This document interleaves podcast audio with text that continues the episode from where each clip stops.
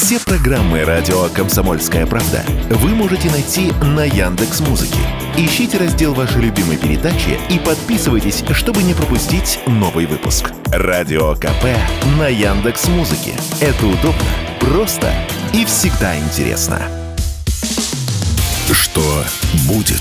Честный взгляд на 8 мая. За происходящим наблюдают Надана Фридрихсон и Игорь Виттель. Всем доброе-доброе утро. С вами Игорь Виттель. И Надана Фридрихсон. Ну что, начинаем с тобой. 8 мая день тяжелый, как водится. Захар Прилепин вышел из кумы. У исполнителя теракта могли быть сообщники. Итак, также Захар Прилепин рассказал о неточностях, которые СМИ публиковали за время, когда он не мог объяснить, что вообще произошло. Во-первых, мы узнали из разговора Прилепина со СМИ, что за рулем был именно он, а его водитель Саша Шубин ехал справа на пассажирском кресле.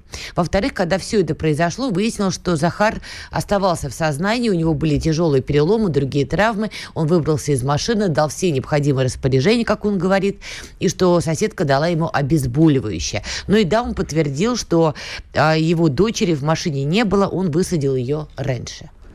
Ну что, надо констатировать то, что мы э, живем в новой реальности.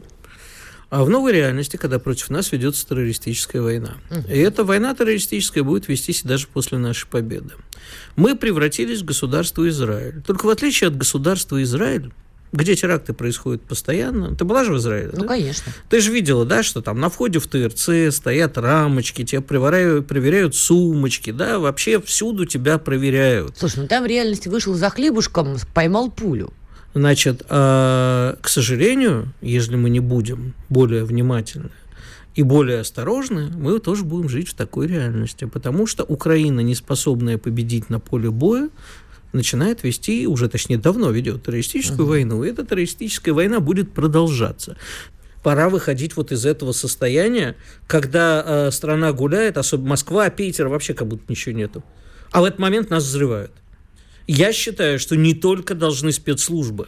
Я считаю, что вообще люди, очнитесь, оглянитесь, смотрите внимательнее, что происходит. А что ты людям предлагаешь? Я предлагаю людям быть внимательными. Не стучать, понимаешь? Не... Вот с языка снял. Значит, смотри, нет, есть большая разница. Есть бессмысленные нот и прочие стукачи, которые пишут заявы на бессмысленных режиссеров, которые теперь сидят в СИЗО, якобы за оправдание терроризма, которые абсолютно никак не влияют на ход СВО. А лучше бы они внимательно организовали патрули и ходили по дворам, смотрели. Кто-нибудь где-нибудь что-нибудь не закладывает, не запускает ли дрончики. Нот, сделай себя осмысленным, стукачи, сделайте себя осмысленным, если вы на фронт не хотите идти. Какого хрена? Ну, жди, теперь ну, ты на тебя заяву Да напишет. плевать мне, они уже на меня писали. Да, только они теперь тебя будут они караулить. меня, уже, они меня уже встречали на Да? улицах, драку со мной затевали, все было. Еще во времена РБК. Но вообще ты на самом деле прав. Было бы здорово, если бы вот такие активисты, коль уж они активны, чтобы они действительно что-то подобное делали. С другой стороны, понимаешь, когда появляются м, фото, видео, как Алла Борисовна Пугачева приезжает обратно в Россию, да, на похороны, да, по уважительной причине, но дальше ты знаешь, что это фотографии, ее общение с Песковым и прочее, прочее. Понятно, что у людей биполярка. Тут сложно орать на людей и кричать, вы что, не понимаете, что у нас СВО? Не понимают, говорят люди, А у показывают людей фотографии. своих мозгов нету? Нет, подожди, при чем здесь свои Почему мозги? они смотрят на Пескова? Потому что это элита. И чё? Ну, точка, это элита. Но, подожди, это вообще отдельная история. Но я тебе э, хочу сказать, при всей моей неприязни к Алле Борисовне Пугачевой, вот делать больше сейчас нечего, чем выяснять, как мы с тобой уже трижды в эфире выясняли, пускать ее в страну, наказывать в страну, как относиться к ее словам. Ее слова не влияют на ход боевых действий, точка. Да, влияют на умы некоторых людей, но у людей есть свой ум, свой мозг, если он есть. Вот ключевое. Еще раз, люди, они в этом плане ориентируются на определенные барометры. Конечно, Москва, Питер и другие крупные города видели ночь, гуляли всю ночь до утра. Конечно, там они вдалеке от СВО, они вообще не очень понимают, где это, что это, зачем это. А с чего бы им это понимать? Что поменялось в их жизни? Я тебе объясню. Вот в Питере, да, был жуткий теракт, погиб мой друг Владлен Татарский. Об этом уже все забыли, Игорь. Вот все забыли, и в Питере забыли а я уже. тебе объясню. Глобально. Потому что а, нашему населению, прости за это слово, но народом это никак не назовешь в данном случае. Нет, ну нет, все, нет. Я сейчас... теперь не только нот. Нет, сейчас я тебе объясню, почему я в данном случае населению. А, не смогли нормально объяснить цели и задачи СВО. То есть вот той публике, которая гуляет в московских кабаках, а это не народ, это население. Это шваль зачастую. А кого ты швалью назвал? Всех. Так Кто- ты тоже в кабаке да, гулял. Да, да, да. Все, и себя к этому причисляю. Как-то не смогло государство и власть, и тот же Песков объяснить цели и задачи. Денацификация и демилитаризация для этих людей не значит ничего. Они сидят как бараны хихикают. А, какие нацисты. Глава ГУР Украины Буданов заявил, что Киев убивал и будет убивать русских по всему миру. А в любой точке мира до полной победы Украины, сказал Буданов. А вот интересно, а что они тогда открещиваются, что они по Кремлю нанесли удар? Не знаю. Вот, кстати, Пусть, если они это так загадка. гордятся, то чего они рассказывают, что там Украина не причастна к взрыву э, Даши Дугиной? Это с чего? Пусть тогда говорят, да, мы террористы, мы этим гордимся, мы имеем право, мы участвуем в войне, и наша война будет для русских. Пусть говорят об этом, пусть гордятся. А что же они тогда сыкливо так отползают каждый раз и говорят, нет, это не мы. Америка говорит, нет, это тем более не мы. Мы уверены, что это не Киев, говорит Америка. А понимаешь, Буданов не последний человек в Киеве. Говорит, будем всюду убивать. Да надоело это двоемыслие, шарахнуть уже по Буданову, чтобы не было его. Здесь, как сказал нам э, этот самый наш гость в пятницу, 10 метров круг, туда ракета попадет. Вот давайте. Почему ты так хочешь шарахать по Буданову? Вот я просто не понимаю. Он просто говорящий рот. Не Буданов Я не только по решения. Буданову. Буданов, Залужный, Зеленский и так далее. Хорошо, но мы этого не делаем. Почему? Не знаю почему. Видимо, мы очень добрые, мы стесняемся быть терроризм, террористами. Мы хотим... а, Но Израиль же не считается страной террористов. а, вот, правильно. Постоянно проводя примеры. операции. Потому что Израиль кладет болт на все резолюции, резолюции Совета Безопасности ООН. Понимаешь, и говорит, наше право. Да плевать нам на ваш ООН. А мы все никак не можем. Нам кажется, что это неудобно. Мы же сами в Совете Безопасности. Мы же не хотим портить отношения с другими. Вот э, я не знаю. Мне кажется, что если заявляют... Знаешь, а я вернусь еще к Израилю. Э, В свое время, знаешь, там была одна знаменитая бабушка, которая очень выжившая в Холокосте, которую возили по школам, чтобы Да. она детям объясняла, да, что как главный урок, который она вынесла. Она сказала, я вынесла главный урок. Если тебе говорят, что тебя хотят убить, не надо думать, что человек пошутил, что это он не всерьез, что это он в запале полемики. Просто сразу беги. Только в данном случае надо не бежать, а уничтожать того, кто хочет тебя убить. Возможное контрнаступление киевских властей может подготовить почву для мирных переговоров России и Украины к концу года, считают в ряде западных стран. При этом один из посредников переговоров может выступить Китай. Это нам пишет с тобой издание Wall Street Journal. Так вот, может быть, вот этот пыл Буданова и наше джентльменство как-то связано с тем, что мож, может быть мы готовимся выйти на переговорный процесс? Зачем? Ну, на каких условиях мы видим на переговорный Я процесс? не веду Ты переговоры. ви- ну вот, ты, ты представляешь себе сейчас, чтобы кто-то нам вышел и сказал, товарищи, мы вот, мы вот готовы, мы вот готовы а, отойти обратно. Или Киев сказал, а мы тоже готовы согласиться с потерей территории. Ни мы, ни Киев этого пока не скажут. Я имею в виду пока для Киева, а не для нас. Поэтому какие переговоры, о чем? О временном прекращении огня, возможно, зачем? Чтобы Киев накопил времени и сил, как с Минскими соглашениями оружие накопил? Хватит! Какие мирные переговоры? Ну, давай так, мы с тобой здесь предполагаем. Мы с тобой не уполномочены и не ТАСС не вхожи, так уполномочен сказать. заявить, да. Да-да-да, мы не вхожи с тобой, так сказать, в места, где принимаются решения, но просто исходя из э, той ленты новостей, которая идет, черт ее знает. Может, действительно мы готовимся, ну хорошо, переговоры, неправильное слово, на паузу, что ли, поставить? Зачем? Выдохнуть, э, не знаю, накопить сил, не знаю. Давай подумаем об этом. Сейчас у нас короткая пауза, уход на новости, мы вернемся и продолжим. sportkp.ru О спорте, как о жизни. Что будет? Честный взгляд на 8 мая. За происходящим наблюдают Надана Фридрихсон и Игорь Виттель. Итак, мы продолжаем. Игорь Виттель, мы же продолжаем. Продолжаем, и Наталья Фредериксон тоже продолжает. Да, у Игоря там важные моменты. А, Игорь, ну давай более подробно поговорим с тобой по поводу Захара Прилепина. Мы с тобой начинали, так сказать, с общего, с верхушечки. Давай пойдем, что называется, вглубь. То, что общество должно уже считать некий сигнал, что мы живем не в самой розовой реальности и не можем бегать в розовой пачке, это понятно. Хочется другое для себя уяснить. Почему именно Захар Прилепин? Потому что один из самых ярких, самых медийных персонажей. Ну, смотри. Таких много. Слушай, ну давай не будем перечислять других э, персонажей, которые тоже наверняка стоят, э, скажем так, на прицеле у тех, кто нас взрывает. Не, просто если так, положа руку на сердце, последнее время Захар э, Прилепин был не особенно медийно активен. Он был в Донбассе, решал другие задачи. Ему было несколько вот не до самопродвижения в массы через СМИ. Если Владлен Татарский, он гремел, он каждый день там что-то писал или там выкладывал свою, свою ролики, он действительно был на слуху и раздражал украинскую сторону, будоражил российскую аудиторию, то Прилепин, он как-то отошел в тени. Тут бах, и такое происходит. Слушай, ну я не знаю, это что меня заставляет стать на сторону тех, кто нас взрывает. Не, не, Господь, упаси Господь. Вот, для меня Захар Прилепин, не то чтобы я вот прям пристально слежу, но это один из таких символов. Это э, человек, которого там ненавидят человек, которым там детей пугают. И в либеральной тусовочке тоже. И, кстати, я не догадываюсь, что наша либеральная тусовочка в этом принимала участие. Ты думаешь, опять? Ну, потому что, да, слушай, а в самом Киеве э, как бы Захар Прилепин, может быть, действительно сейчас в последнее время не очень заметен. А вот те люди, которые списочки составляют, ну, мы же знаем, кто санкционные списочки составлял. Ой, ну это вот эти навальнисты были, которые иноагенты, экстремисты да, и прочее, прочее. Да. Они там бегали с этими, да, списочками.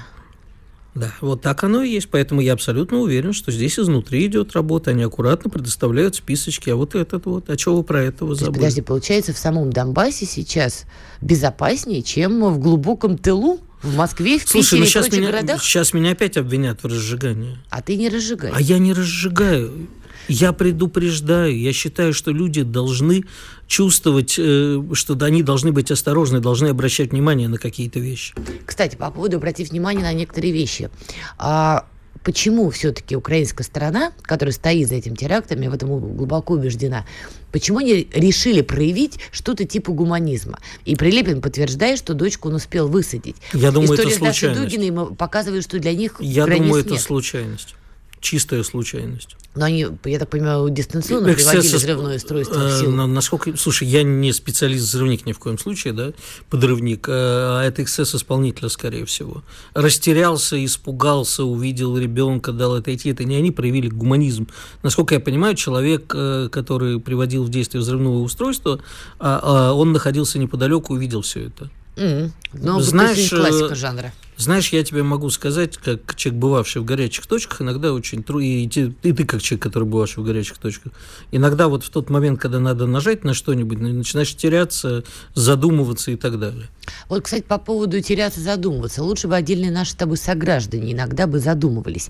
У жителя Ейска, который взорвался в Неве, машина, дома нашли еще две само... два самодельных взрывных устройства. А житель Ейска погиб в Ладе Нива, значит, и одно из э, взрывных устройств, которые были найдены у него дома, было начинено гвоздями и болтами. Об этом сообщает телеграм-канал ШОТ. И вообще это уже не первое сообщение, что наши с тобой сограждане, которые, собственно, к СВО-то до Юры не имеют никакого отношения, мягко выражаясь, чудят. То подрываются, то бегают с оружием и прочее, прочее. Как ты объясняешь это, это сумасшествие? А это сколько лет тому, кто взорвался? Не помню, но взрослый, по-моему, человек, взрослый, не, не, да. не юноша бледный. Да, ну вообще это странно, потому что ну, там мое поколение, оно как бы э, на уроки НВП ходило и знает, как обращаться с оружием и как не надо... 45-летний Роман, извини. А, ну 45-летний, ну, помоложе, у него уже НВП, наверное, не было. Не, ну подожди, ну мужику 45 лет. Слушай, Он ничего мне не находит, как понимаешь, люд... подрывать себя в ней. Ну вот знаешь, у людей такая проблема, люди часто бывают идиотами. Я видел людей, э, ну слушай, вот тебе характерный пример, да, вообще не про взрывчатку. Сколько раз э, людям говорят, э, не переводите деньги телефонным мошенникам, если вам позвонили, сказали и так далее. Это же все же по методичке идет, угу. да? Вот у тебя есть, у меня вокруг меня есть знакомые люди с двумя высшими образованиями, которые прекрасно знают все это. И лично я им говорил, никогда так не делать, шли и переводили деньги. Серьезно? Два миллиона. Кто, кто эти, кто эти прекрасные люди? Я Это тебе просто театралы? поним- э, нет, это вот понимаешь нормальные вроде как люди мне казалось. И люди, да, они видят оружие. Ой, а что это тут такое? Давай я попробую. Ой, а что это тут лежит? Бац и поотрывало все. Поэтому еще раз говорю, будьте бдительны, под ноги себе смотрите. Граждане, будьте бдительны, иначе ситуация может выйти из-под контроля. А еще, вот еще важная новость. 12 пожаров продолжают бушевать в лесах Тюменской области. При этом удалось ликвидировать 5 лесных пожаров на площади более 33 гектар, сообщили в пресс-службе Департамента лесного комплекса региона. У нас опять идут жуткие кадры, как действительно горит лесополоса. Твоя оценка? Не только в Тюмени, э, Не только. по- по-моему, там Ку- Курск, э, Да. э, еще несколько городов, Екатеринбурге вроде. А, что моя оценка, но опять-таки я не пожарный. Курганская область. Кур- Курганская область, да, извини, я все время Курск с Курганом путаю. А, это серьезная проблема, и не знаю, почему опять в этом году. Я не, не удивлюсь, если это опять против нас как-то. Ну, подожди, опять думаешь, сговор, заговор? Да почему нет-то? Ну почему нет? Я просто в очередной... Ну, слушай, в конце концов еще надо сказать, люди, 9 мая, прекратите на майские праздники поджигать леса, не убирать за собой мусор. Люди по-прежнему устраивают пожары сами. А, ты про шашлыки вот эти вот вечные? Да, вечные шашлыки. Люди постоянно это делают. Слушай, а А ты сам-то на шашлыки давно ходил? В лес Во- вообще? очень давно. А так, наш, да, я люблю шашлык. А что? Да вот я думаю, что-то я тоже давно этим не развлекалась. Надо, наверное, нам с тобой. Мы что-то Хорошо, я, те- работаем, я- я- я- работаем. я тебе приготовлю шашлык, я его хорошо готовлю. Боже ты мой. Это звучит аппетитно. А из чего готовишь? Из баранины, естественно. Ой, фу, гадость какая. Надя Сана не ест мясо вот, по этой части. Так что, если с креветочек, то... Так, давай мы, слушай, не, не это самое, у нас э, слишком много важных тем. А мы тут... э, слушай, значит, по поводу контрнаступления, кстати, давай-ка вернемся. Ой, какой деловой. Ну, давай, Киссинджер ожидает э, начала переговоров по Украине до конца года из-за инициативы Китая. Киссинджер знает. Слушай, я вообще, конечно, в восторге от этого старика. Дедушке сто лет. А дедушка сидит и ждет начала переговоров. Дедушке пора о душе подумать, Богу помолиться-то. А он про начало переговоров. Не будет, это понимаешь, в чем дело? Переговоры могут быть только в случае реального изменения положения сил на фронте или в серьезной политической э, борьбе, скажем так. А ты не думаешь, что ты звучишь как вот этот ура-патриот рассерженный? А что плохого в том, чтобы быть ура-патриотом? Нет, вот ура-патриотом в негативном ключе. Такой рассерженный ура-патриот. Поясни. А ура-патриоты – это люди, которые кричат только до Вашингтона, только до Варшавы. Нет. Никаких переговоров, всех убить, всех А закопать. докуда? Докуда? Не знаю. Вот ты не знаешь, и я не знаю. А переговоры-то о чем тогда должны вестись?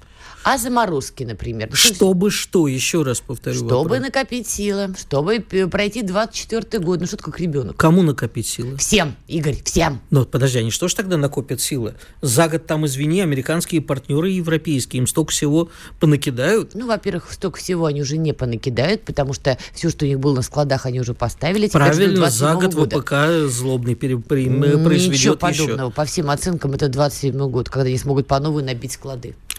Я думаю, что сейчас обе стороны ищут какие-нибудь нетрадиционные способы решения вопроса. Атаки в нетрадиционных местах, э, какие-нибудь провокации в нетрадиционных, которые никто не ждет и так далее. Потому что вот сейчас прямо садиться за стол переговоров, понимаешь, за стол переговоров садятся тогда, когда обе стороны считают, что нужно уже о чем-то договориться, потому что продолжать хуже э, для всех. Правильно? Ну вот для, для чего случаются переговоры? Ну вот смотри, губернатор Белгородской области Гладков. Под обстрел попало село Устинка, пострадавших нет. Это далеко не первое сообщение от губернатора. Очень много идет туда прилетов, и не только туда. Ну, поэтому- Это не повод взять паузу теоретически? Нет, это повод э, нанести серьезный удар по тем местам, откуда прилетают. Они же знают, откуда прилетают. Да, и Ну удары вот. наносятся. Мы Ну помним вот, с значит, тобой вот ту сегодня ночь. всю ночь наносилось, э, наносились удары. Говорят, что самые... Вот CNN пишет, что это со времен начала СВО самые прямо серьезные удары. Так и будет продолжаться, а по-другому не будет продолжаться. Как? Либо, ну, слушай, я не знаю, я не, не главнокомандующий, я не знаю, как... понимаешь, мы чего ждем? Я бы, конечно, бы хотелось, чтобы мы дошли, только вопрос докуда. Что цели? Понимаешь, денацификация и демилитаризация не подразумевает под собой конкретных целей. Я имею в виду географических Нет, целей. подожди, а один из этих пунктов точно все объясняет. Демилитаризация – это Полный выжигание, разгром, полный разгром потенциала. армии.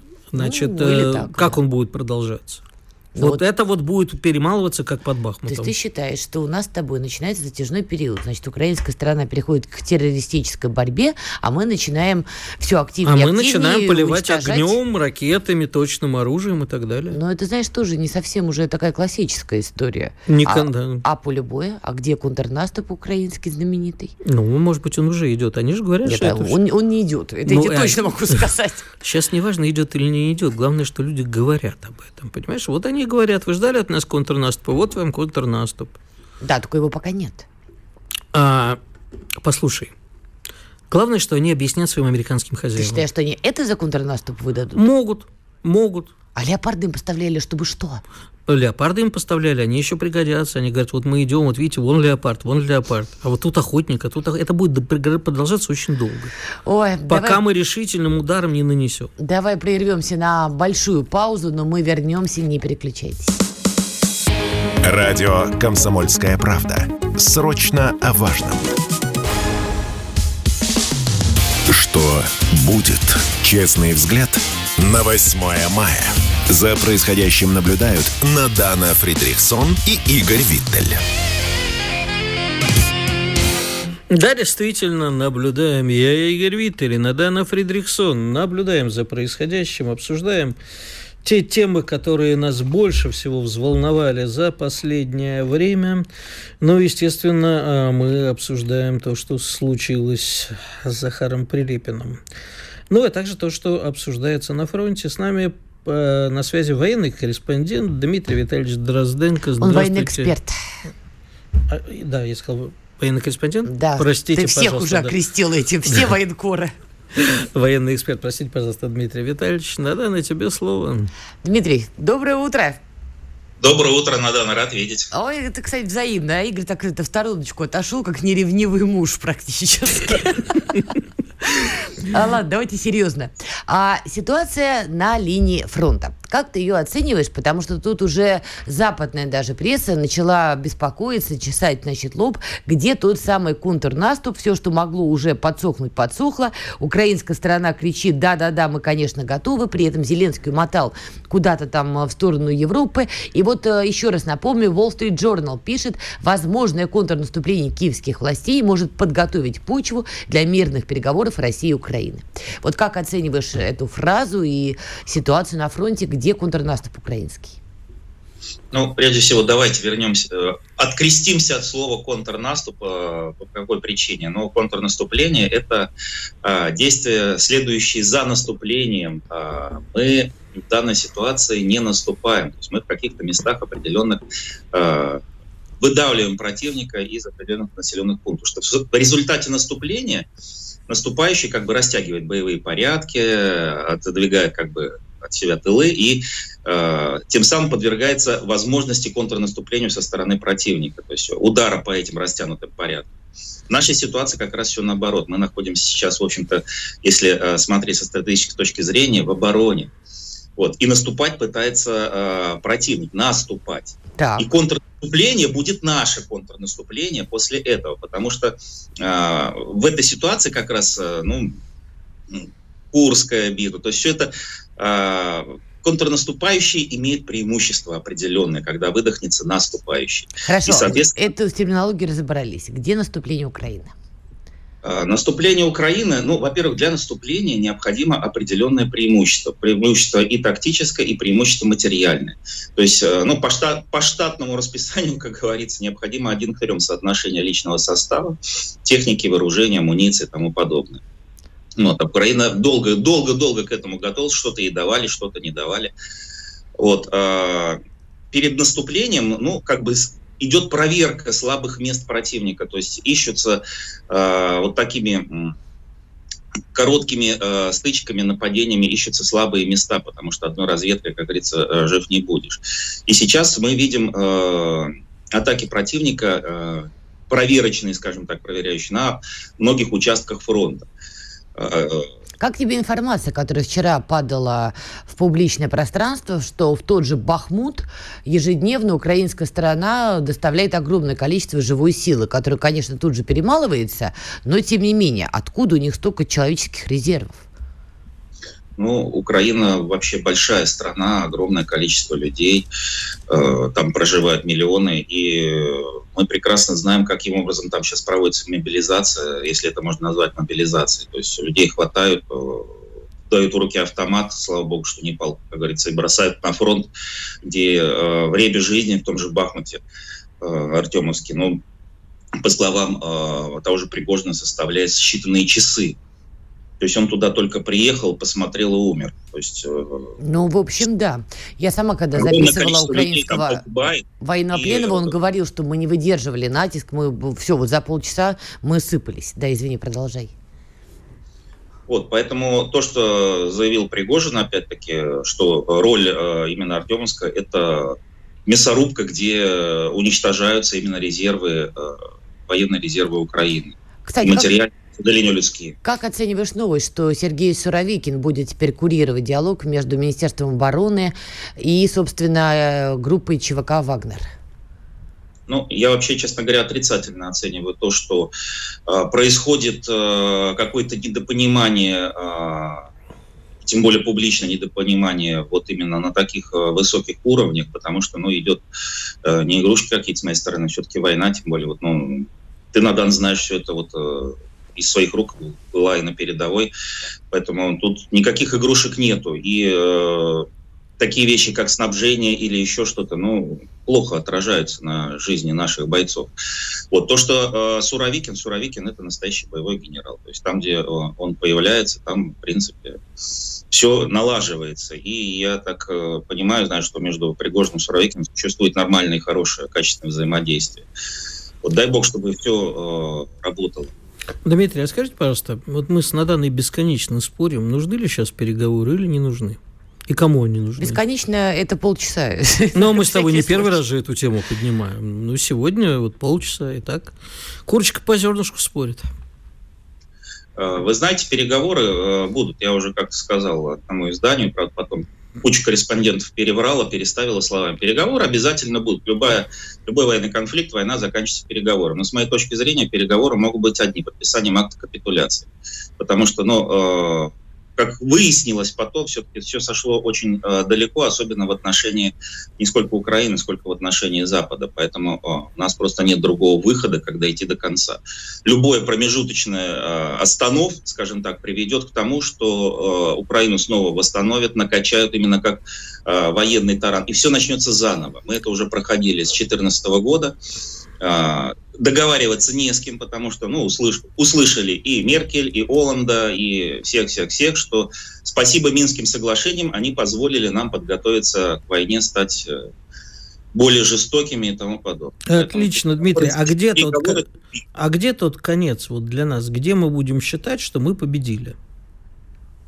Ну, как минимум, как минимум, если смотреть с геополитической точки зрения, потому что если у нас будут э, хорошие успехи э, на поле боя, э, я считаю, что практически сразу Польша начнет занимать западные области Украины. Каким образом она это будет делать? С помощью интервенции или по приглашению Зеленского, это без разницы. И, скорее всего, с геополитической точки зрения наиболее спокойным будет вариант, если граница пройдет именно вот по тем областям, то есть мы вернем себе э, Малороссию, они э, как бы свои области, хотя мы знаем, что когда-то они были и не ихними.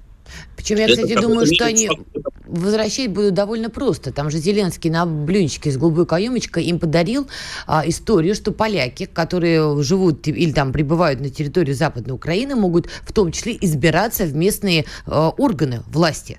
Поэтому нет ничего сложного для поляков теперь эту территорию очень быстро приписать к себе. Хуже того, они не просто могут избираться в органы власти, допустим, поляк может э, стать судьей. Ну вот как вариант. Может стать начальником полиции. А также палачом и жертвой. А, Дмитрий, я все равно не очень понимаю. Ну, допустим, западные, восточные кресы, так сказать, Польши, нам э, Малороссия, Новороссия, называйте как угодно, а остальное это куда? И ежели останется при этом у власти Зеленский, или его, не дай бог, заменит еще на какую-нибудь шваль более агрессивную, а Надана вот называла нескольких кандидатов, а, то этим не заканчивается. Более того, восточные кресы Польши, это значит, что Польша может вступить в войну с нами уже. Может быть, не просто как НАТО, а вот просто как Польша. И это, в принципе, уже происходит. Посмотрите, сколько там польских инструкторов, после сколько там польских наемников. Ну, э, во-первых, да, Игорь, вы абсолютно правы. Польша э, уже вступила с нами фактически э, вот именно в такую войну, именно просто по наличию польской техники, по наличию польских э, солдат, потому что, ну, их можем называть как угодно, инструктора там или еще кто-то, добровольцы, но в любом случае это польские военнослужащие. Э, более того, вариант вступления Польши в войну рассматривался еще в прошлом году, рассматривался Соединенными Штатами.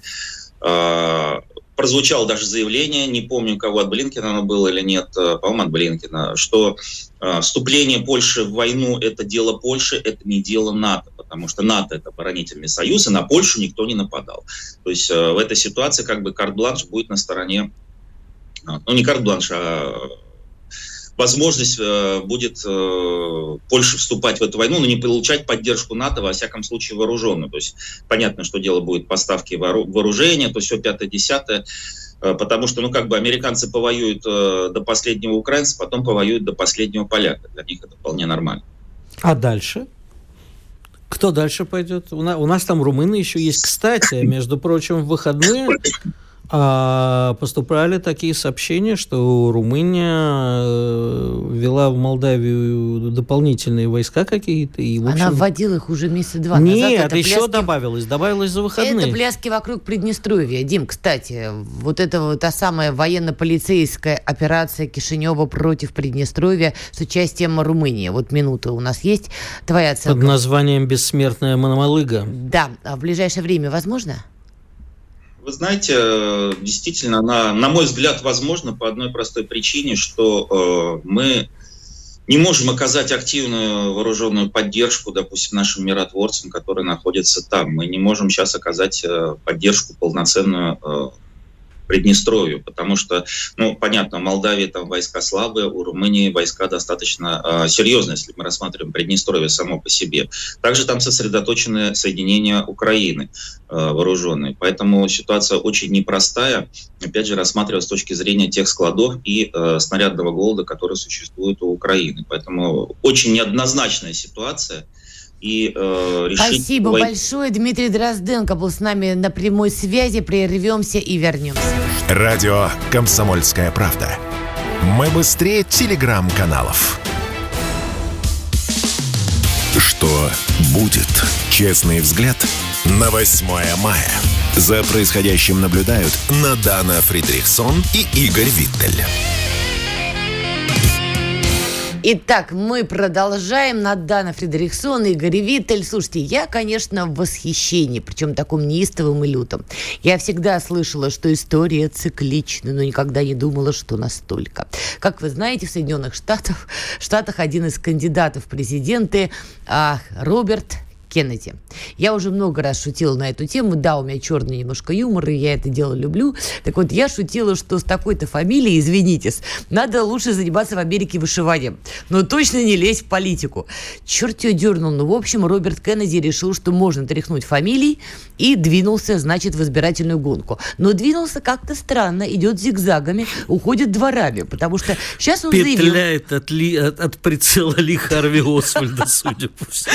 Ну, типа того того. Потому что сейчас кандидат в президенты США Кеннеди предрекает победу России в украинском конфликте. Слушай, ну это реально дико странно. Хочешь в Америке победить, ты должен говорить что-то другое. Ну, во-первых, я не думаю, что он собирается победить. Шансов а, а что вылез-то так... с такой фамилией, прости а, господи? Ну, как было сказано в старом детском анекдоте, не догоню, хоть согреюсь. Э, хочет оставаться на политическом горизонте где-то, чтобы люди знали, что есть такой Кеннеди, выторговать себе какой-нибудь пост. А на самом деле он же не только это заявил. Он в наглую заявил, что он знает, кто убил Кеннеди. Того Кеннеди. Кеннеди знает, кто убил Кеннеди. сюрприз, сюрприз. Это опять ЦРУ. Ёшкин. То есть, Да. подожди, люди с шапочкой из фольги, которые ей скребли все эти годы, оказались правы. Конечно. Ты, ты не обратила внимания, что последние несколько лет выясняется, что люди в шапочках из фольги и оказались правы. Те, кого мы считали за сумасшедшими, оказались главными Ты победителями. аккуратнее, а тут ты сегодня назвал одну категорию людей, и они сейчас воспрянут духом. Ну, вот это люди в шапочках из фольги, да. Так вот, что я тебе хочу сказать. Для того, чтобы понять, что происходит, нам в очередной раз надо попытаться понять, а что хочет Америка. И а, каковы э, взаимоотношения Соединенных Штатов с Россией на самом деле. И каковы они были с Советским Союзом на самом деле. А тут полезно еще вспомнить, что вот сегодня 8 мая, вчера 7 и вот в эти два дня было подписано две капитуляции гитлеровской Германии. Сначала, так сказать, по версии э, западной, э, потом по нашей. Ну, грубо говоря, потому что Сталин сказал, что нет, вот то, что вы там в Реймсе подписали, это, конечно, хорошо, но мы требуем, э, чтобы было подписано в пригороде Берлина, и там, где будет указана решающая роль Советского Союза как победителей. А, и не забудем, что буквально, э, во-первых, в начале войны, будущий тогда еще президент Труман сказал, это был 41 год, что если будет побеждать Россия, мы будем помогать Гитлеру, а если будет побеждать Гитлер, мы будем помогать России, но в любом случае, правда, оговорился он, я абсолютно не хочу, чтобы Гитлер победил. Не забудем, что, в общем, сразу практически после, ну, конечно, официальным началом холодной войны считают фултонскую речь Черчилля, но, в принципе, практически сразу после войны началась э, новая война уже с Советским Союзом. И да, она была пока не на полях горячей войны. И вот все эти годы, вот, в принципе, понимаешь, мы вот сейчас, завтра будем отмечать День Победы. Да. Европа сегодня, мы завтра. А, а Украина, наверное, и не будет отмечать, да, я так понимаю? Они же тоже потом перенесли на 8 мая, вот это все Николи Знову. Я Ну, думаю, что по они идее, вообще да, не Хотя у отмечают. них, давай так, им сейчас точно не до этого. Ты понимаешь, вот очень странно, кстати, они же сначала говорили, что это неправда. Бандера, он против Гитлера воевал, а теперь Бандера воевал за Гитлера, и ничего. Вообще мы говорим, да, он нацист, и ничего в этом плохого нет. Не стесняются, и это хорошо. А, Хорошо, для кого? Подожди а, секундочку. Для того, чтобы мировое сообщество видело, Так они раньше видели, Игорь. нет, не настолько. Понимаешь, э, я внимательно слежу, э, в том числе и за всякими альтрайт-чатиками, где сейчас народ в Америке начинает говорить о том, что, ребят, ну вы посмотрите, вот они каждый день пишут такое в поддержку России. Да, у нас вот такие союзнички оказались, поп- попутники, да, альтрайта. Но смотри, что я тебе хочу сказать.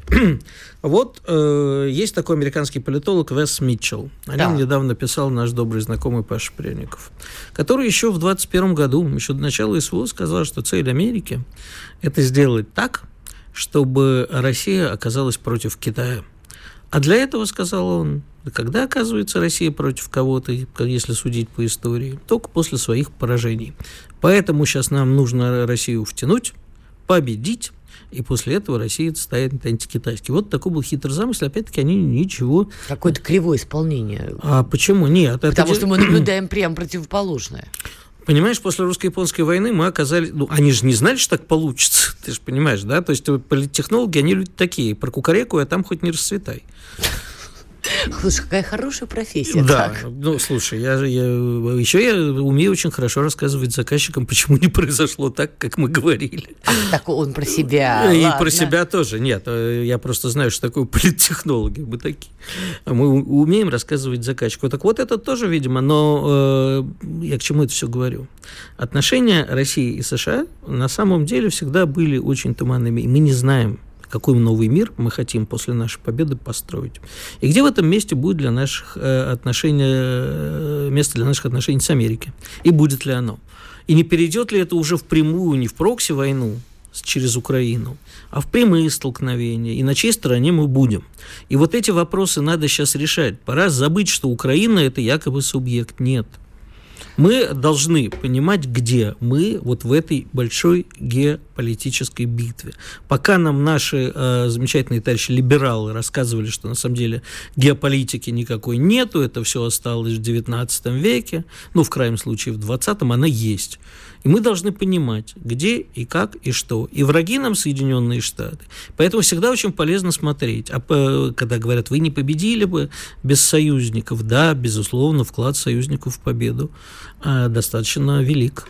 Но эти же союзники очень сильно нам, между прочим, в 46 году, еще в 45 году намекнули, что, извините, просто у нас есть атомная бомба, мы сейчас будем тут прям всех это... Так мы сами с усами.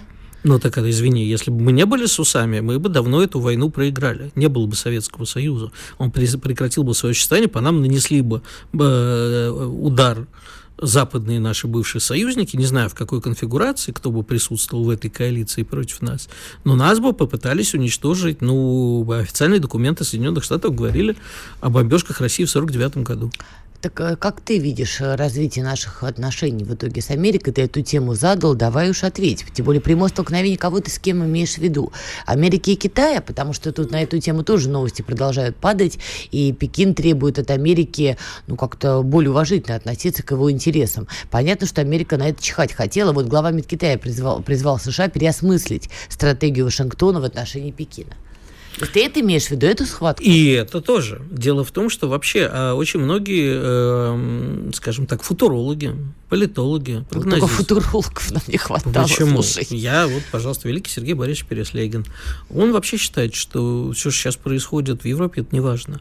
США строят новую империю, Аукус вот эту вот в, в том регионе. Азиатско-Тихоокеанский регион. Азиатско-Тихоокеанском регионе, правильно. И там, так помнишь, как было место встречи изменить нельзя? Здесь у него любовь с интересом, здесь у него лежбище. Вот там у них лежбище. А то, что сейчас происходит в Европе, это заодно э, высосать соки из России, высосать соки из европейских производителей и заставить их переводить производство, допустим, в США, как это происходит с немцами. Ну и Украина, чтобы она все время находилась в том состоянии, потому что э, не забудем, что Украина – ежели бы она э, имела мозги в 91 году и не полезла э, кричать «Украина не Россия», а начала бы совместно с нами развиваться, Украина была бы для Восточной Европы огромной угрозой, и в первую очередь экономически, потому что потенциал экономический Украины был велик как никогда. И если мы думаем, что только по России нанесен удар, нет, сильная Украина тоже была никому не нужна. Сначала они ее грабили при помощи олигархов, которые отлично делились с западными хозяевами. А потом, понимаешь, уже когда олигархи э, истончились, надо было чуть больше подогреть э, воду в э, котле. Вот так оно и происходит. Поэтому Украина тоже никому не нужна сильная. И Штаты абсолютно довольны происходящим. Но поскольку я не уверен, что они сейчас считают на 10 ходов вперед, как искусственный интеллект, а считают максимум на два хода, они не очень понимают последствия для себя. Думаешь, не понимают? Я думаю, что нет. Мне кажется, что уровень экспертизы, он везде сейчас в мире чудовищен. Все просто вот очень плохие эксперты. Вот эта вот школа серьезных врагов, как мы с тобой говорили, о Рейгане, mm. Тэтчер, да, политиков, врагов и экспертов при них – оно, э, к сожалению, в это время закончилось. Врагов понятных, врагов осмысленных, врагов с понятными планами, врагов не очень замороченных. А тут вот, э, вот эта вот новая толпа снежинок интеллектуалов набежала и так голову всем заморочила, что фиг его знает. Нина, подожди, с одной стороны ты говоришь, что они э, вот этой войной на Украине решили несколько задач, затащили Россию, стали делать более слабой Европу, и мы это действительно видим, вывод предприятий, капиталов из Франции, Германии и т.д и т.п. А с другой стороны, ты говоришь, что нет, у них школа анализа уже осталась в прошлом вместе со всей династией Ну, не настолько, не настолько. Не То настолько. есть, либо одно, либо другое. Нет, смотри, э, я бы не сказал, что при Кеннеди была сильная э, школа анализа. При Кеннеди была очень сильная школа это, самосохранения. Это метафора сейчас была. Я понимаю, школа самосохранения, потому что в какой-то момент и Кеннеди, и Хрущев решили, что Карибскому кризису пора это самое остынуть пальчики от кнопки убрать и подумать, да. А ручки-то вот они. А ручки-то вот так они. сейчас в итоге твой прогноз. Вот США, Китай, Россия. Мой прогноз, что это все перейдет через некоторое время в открытый горячий конфликт. Сначала прокси-войны, особенно в Африке и в Азиатско-Тихоокеанском регионе, а потом в массовый конфликт, как минимум США и Китая, в который, безусловно, окажемся втянуты мы. Пока еще думаю на стороне Китая. Пока еще. Ну, слушай, я не, не загадываю надолго. Ох, ну вот такой прогноз, друзья. Кстати, если вы считаете как-то иначе, вы нам сообщайте, потому что у нас начинается открытый микрофон, как только мы уйдем на небольшой перерыв на новости, после которого вернемся и продолжим. Чтобы получать еще больше информации и эксклюзивных материалов, присоединяйтесь к радио «Комсомольская правда» в соцсетях – в отечественных социальных сетях. Смотрите новые выпуски на Рутьюбе, читайте телеграм-канал, добавляйтесь в друзья ВКонтакте, подписывайтесь, смотрите и слушайте. Радио «Комсомольская правда». Самая оперативная и проверенная информация в эфире и соцсетях.